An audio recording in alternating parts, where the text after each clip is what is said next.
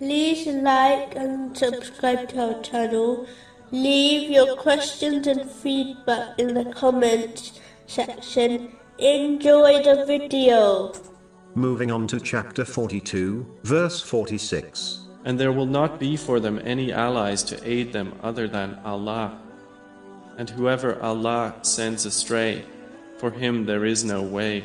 Muslims must not compromise on commands of Islam for worldly things, which are paltry, in comparison to the religious blessings one obtains in this world and the next. It is vital to understand that whatever worldly blessings and success a Muslim obtains by compromising on the teachings of Islam, they will always be temporary, and it will eventually become a burden for them and lead to nothing but stress in this world, and even a painful punishment in the next. This outcome is obvious when one observes the famous people who compromised on their values and morals in order to obtain fame and fortune.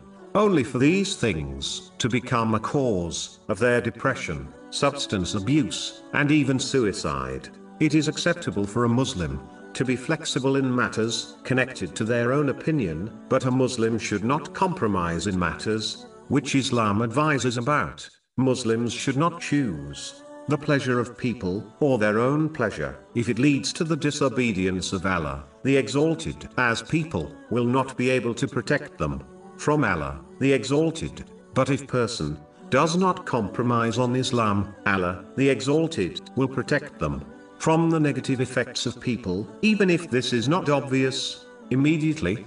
It is important to understand.